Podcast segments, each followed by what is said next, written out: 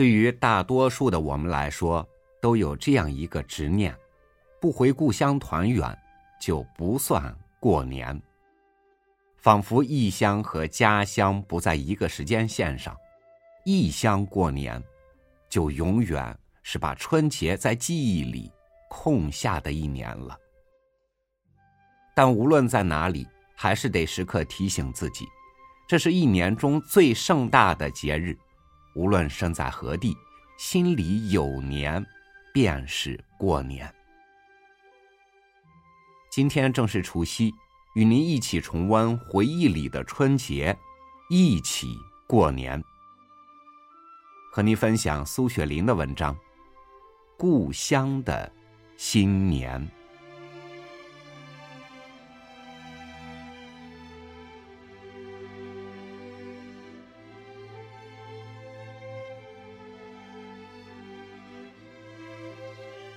中国是个农业社会，对于过年过节特别起劲，这也无怪。我们七日来复的制度已全副遗忘，更谈不上什么周末。一年到头忙碌劳苦，逢着年节，当然要痛快的过一阵，借此休息筋骨并调剂精神。我的故乡是在安徽省太平县一个僻处万山之中的乡村，风俗和江南各省大同小异。自离大陆呼呼十年，出则漂泊海外，继则执教台湾。由于年龄老大，且客中心绪欠佳，每逢年节，不过敷衍一下，聊以应景而已。从前那股蓬勃的兴趣再也没有了。现特从记忆里将我乡过年情节搜索一点出来，就算回乡一次吧。我家在太平乡间，也算是个乡绅之家，经济虽不富裕，勉强也可度日。因之一切场面均需维持一个乡绅体统，平时气氛已不寂寞，到了过年时候，当然更行热闹。大概一到腊月，即一年最后一个月，我们便步入了过年的阶段，全家上下为这件事忙碌起来。家乡做衣裳，都是先上城上镇选购了衣料。然后请裁缝来家缝制的。全家大小每人都要缝件新衣过年。大陆冬季气候不比台湾或南洋，冬季是棉袄、皮裘一类。皮毛可由旧物翻新，棉则非新不可。讲究点儿，则用丝棉，既轻且暖，穿在身上十分舒适。这类材料配个粗布面子，你想适合吗？当然非绸缎不行。于是，一家为了做新衣服，先要大大支出一笔。乡间家家养猪，并养鸡鸭。祖宗原是我们唯一宗教信仰的对象。到了冬至那一天，从猪栏里。牵出一头又大又肥的猪，故屠夫来杀。杀剥后，架上木架，连同预先备下的十几色祭品，抬到祠堂祭祀祖宗。祭祀是由拈阄决定，并非每家每年都要当值。祭祖毕，将猪抬回家分割。至亲之家。要送新鲜猪肉一二斤不等，余者则腌成腊肉，或切碎成肉丁和五香灌制香肠。一头猪的肠不够，要预先到肉铺添购几副，才能做成许多串肠子，供大家庭食用。腌鸡、腌鸭、腌各色鱼，也于此时动手。猪头必须保持完整，头部只留毛一撮，以备将来应用时编成小辫，上插红纸花。同时腌下首尾留毛羽的大公鸡，长二尺以上的大鲤鱼各一，称为三生，留作除夕谢年之用。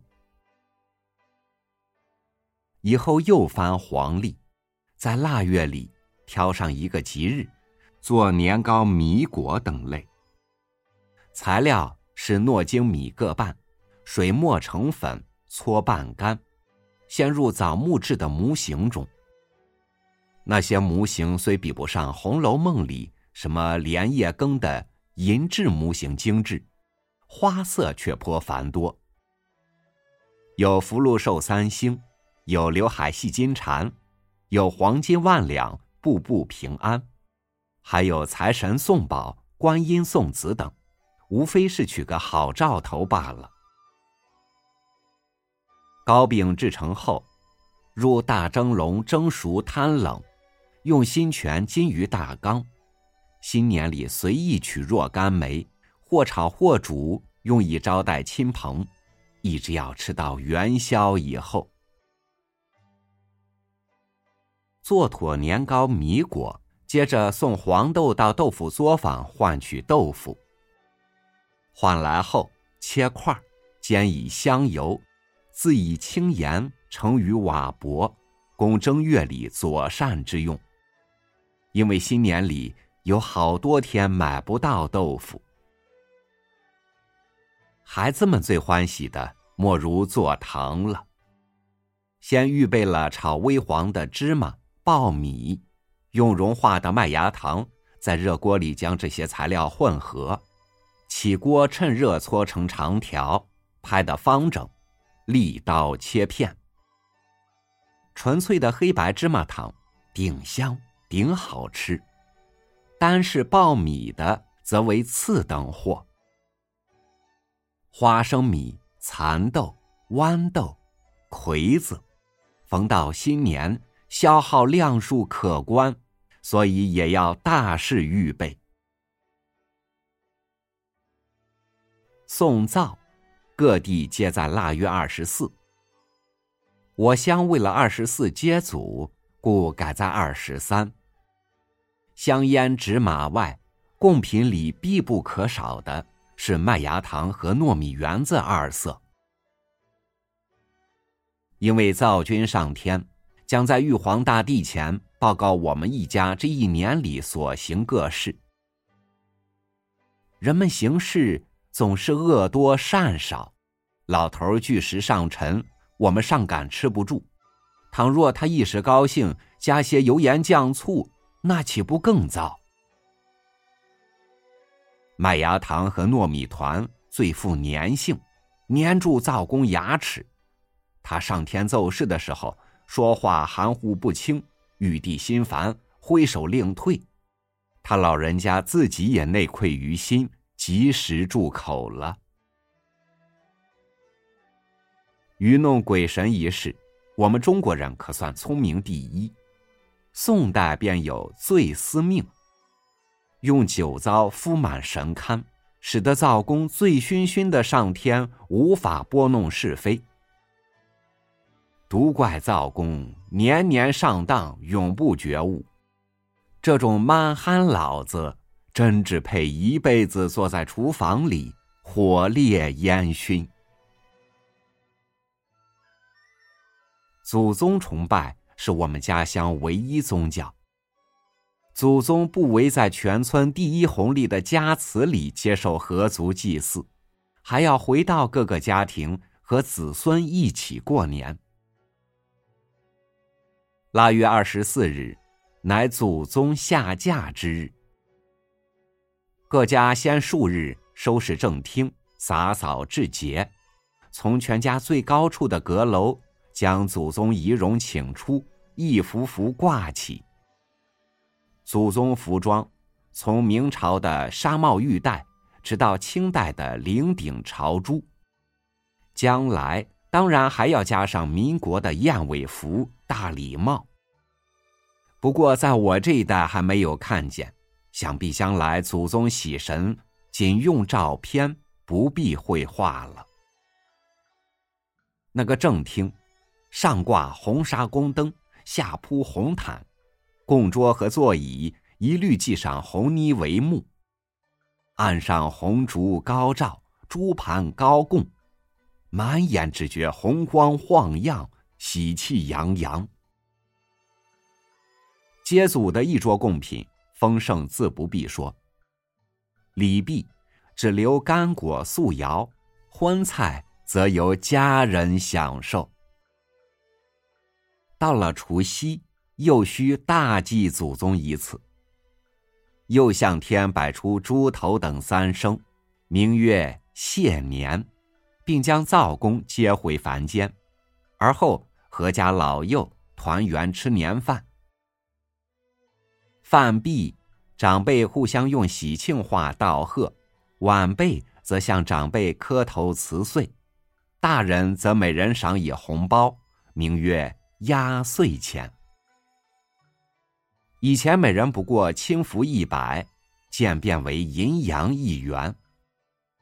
恐小孩无知，说出不吉利的话，预先用粗草纸将各孩子嘴巴一擦，并贴出一张字条，大叔“童言无忌”，则可逢凶化吉。吃年饭的时候。照例要在中堂置一大火盆，赤满寿炭，火光熊熊，愈旺愈好，象征一年的好运。有守岁者，或摸着小牌，或嗑着瓜子闲谈，开始精神颇旺，似乎可以熬个通宵。沉积初唱，便觉呵欠连连，不由沉入睡乡。不过初一总该早起，打开大门，放一串鞭炮，以迎东来之喜气。不过春节总该早起，打开大门，放一串鞭炮，以迎东来之喜气。除夕前，春联喜贴早已贴就，红纸条由正房、正厅。只贴到猪栏、鸡栅，甚至扫帚上也贴，粪勺把上也贴。纸条上所写的无非是吉利话。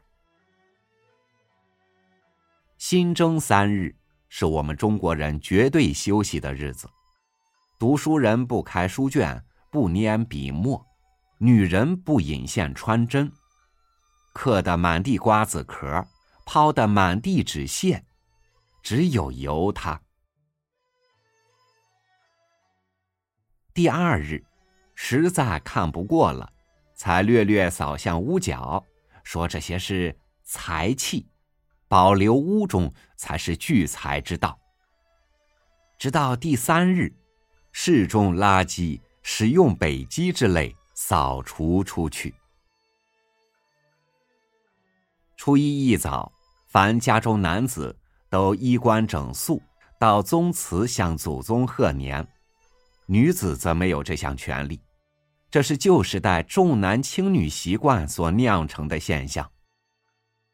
去宗祠过远者，去宗祠过远者，只在家里拜拜了事。拜祖后，大家开始互相登门贺岁，到处是恭喜声、断续鞭炮声。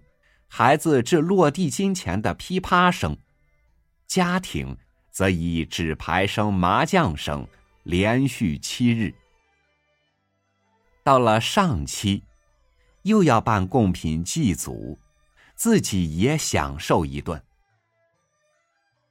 每逢新年，人们个个放松自己，尽量休息。我们的肠胃则恰得其反，不但不能罢工。还要负起两三倍劳动责任。大概自腊月二十四祖宗下嫁日吃起，直吃到上七，天天肥鱼大肉、糖饼干果，一张嘴没有片刻之闲。顶苦的是，到人家贺年一定要端元宝。所谓元宝，便是茶叶鸡蛋。你到了人家。当然要坐下款语片刻，主人端出盛满各色糖果的船盒，你拈起一粒糖莲子或几颗瓜子，尚不算费事。等他捧出内盛元宝两枚的一只盖碗，无论如何非端不可。一家两只元宝，十家便是二十只，你便有布袋和尚的大肚皮，想也盛不下。只有向主人说：“元宝存库，明年再来端吧。”但也有许多主人不肯负保管责任，非要你当场端去不可。那才叫你发窘。我想中国人很多患胃扩张症，又多患消化不良，也许与过年过节之际吃吃瞒胀有关。过了上期，必须忙元宵的灯会，青年们兴高采烈，砸出各色灯彩，又要预备舞狮子、玩龙灯。过了元宵，年事才算完结。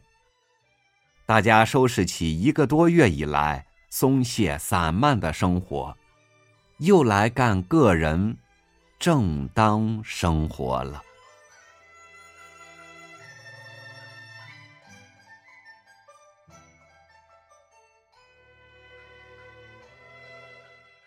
对于很多大人来说，过年最大的意义一是团圆，第二就是重新升起对生活崭新的希望。即将步入龙年，朝宇在这儿给您拜年了，祝您身体健康，事业腾飞，生活美满，阖家幸福。